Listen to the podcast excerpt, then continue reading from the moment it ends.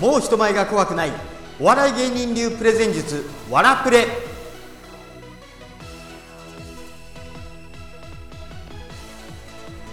こんにちは。ザニュースペーパーの桑山源です。今日は例え話のコツについてお話ししたいと思います。例え話。ね。話をするときに例え話がスパッと決まるとものすごく分かりやすくてしかも面白くて飽きなくていい話ができますよね。ただこの例え話ってなかなかスパッと決まるか決まらないかっていうとちょっと難易度が高いと思いませんか？そこで今日は例え話をする時のコツをお伝えしたいなと思っています。僕もね例え話がね毎回毎回うまくスパッと決まるわけではないんですよ。だけれどもスパッと決まる時にはいくつか法則性があるってことがなんとなく分かったんですね。例えばザ・ニュースペーパーのネタで言うと例え話のコントをする時があります。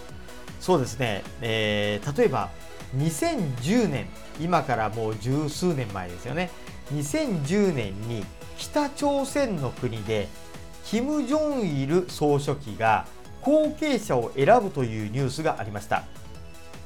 長男のジョンナムさん、ねえー、東京ディズニーランドに来て、えー、強制送還されたジョンナムさん、ね、後に暗殺されてしまいましたけどもそれから次男のジョンチョルさん。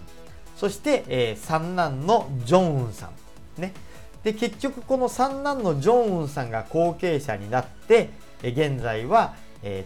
ー、北朝鮮のトップになっているわけなんですけどもこの後継者争いをするときにニュースペーパーではシェイクスピアのリア王3人の娘で誰が跡継ぎになるかみたいな話があるんですけどもこのリア王になぞってコントを作ろうとしたことがありました。実際にコントを作ってやったんですがやはりこうきっちりと収まりきってない感じがあったんですね。最初はリア王でなぞっていくんですけどもあのだんだん話が進んでいくともうリア王の設定は一回忘れてっていうようなコントになっていったんです。これって最初から最後までかっちりと決まってるかっていうとうん一部かすっていったりとかしてあのいい感じにはなってるんだけれどもパシッと決まったとまではなかなか言いづらいんじゃないかなと思うんですね。かたや、えー、一方これは僕の中でなんですけれども割とパシッと決まったんじゃないかなと思ってるのは私がやった嘘ニュースで、えー、2017年えー、安倍政権の時に森友学園のニュースがありました。籠池夫妻が、えー、買った土地は中からすごいゴミがいっぱい出てきたので、えー、すごく値引きをしてもらって買った。でそこのところはすごく安倍さん大好き安倍政権大好きっていうような感じで幼稚園児までにもそういう教育を施してるっていうのでだいぶ問題になったりだいぶワイドショーで取り上げられたりしましたでその時に私がやったえー、嘘ニュースはこんな感じです。それでは次のニュースです。携帯電話会社 au の CM などで昔話が密かなブームとなっておりますが、この度、花坂じいさんが実写映画化されることが決まりました。内容は、裏の校庭でポチが泣き、ここ掘れワンワンと小学校の校庭を掘ると、ゴミが出てきて8億円も値引きしてもらえるという話です。また、枯れ木に花を咲かせましょうと灰をまくと、幼稚園児らが同期の桜を大合唱するクライマックスも見どころです。これに伴いタイトルも一部変更となり、花咲じいさんから本当のことを花さんかじいさんになるということです。っていうニュースをやったんですね。まあ今はね、ニュース自体古くなっちゃったんで、そんなに笑えないとは思うんですけども、その時は結構受けをいただきました。で、これは森友学園の話と花坂じいさんのところはちょっと似てるなと思ってこれを例え話にしたんですよね。でこの2つ何が違ったかお分かりでしょうか？もちろんリア王に例えるアイデア自体はものすごい素晴らしいものです。ところがいまいち伝わらなかった。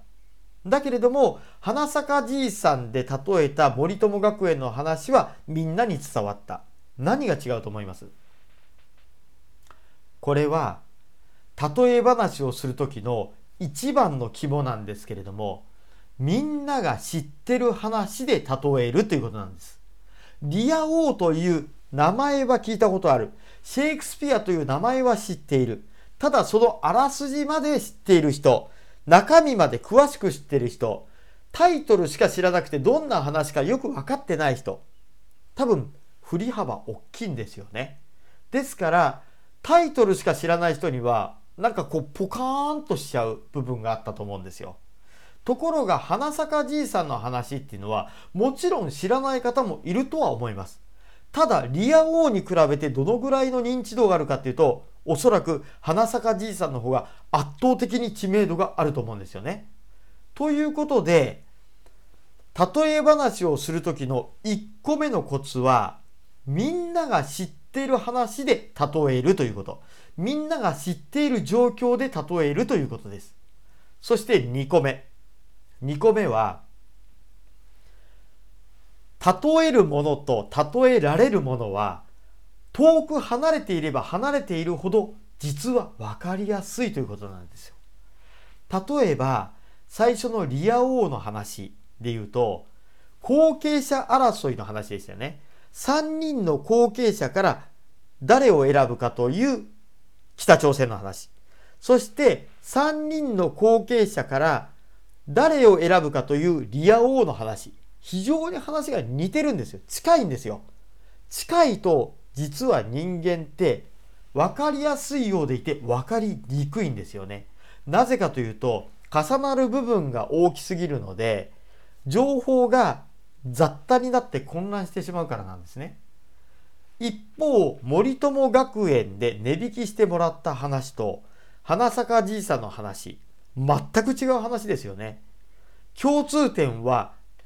ここ掘れワンワンって掘ったらなんか出てきたよって話。それから無理やりくっつけた枯れ木に花を咲かせましょうっていうのと同期の桜っていう桜ってこの2点しか共通してないんですよ。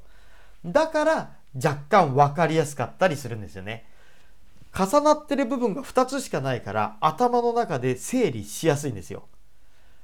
例え話をする時のコツの2つ目は離れているものほど例えられた時には分かりやすいということなんです。なので例えば前回か前々回かにお話しした頭を七三に分けるっていう話があったと思うんですね。その時に喋りながら7割で喋って3割で考えるっていう話をしたと思うんですけどもその時の例え話どんな例え話をしたか覚えてます？車の運転の例え話をしたと思うんですよ。講演のスピーチで着地点に持っていくための話を自動車教習所と車の運転に例えたと思うんですね。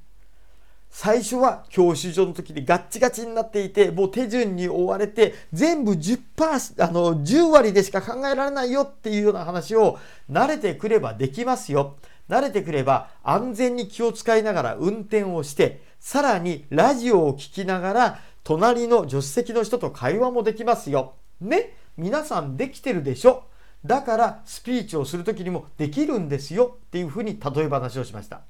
これも離れているから分かりやすい。そして自動車の運転っていうのは全員が全員とは言いません。だからすごくいい例かというとそうでもない。なので次に歩くということに例えたと思うんですけども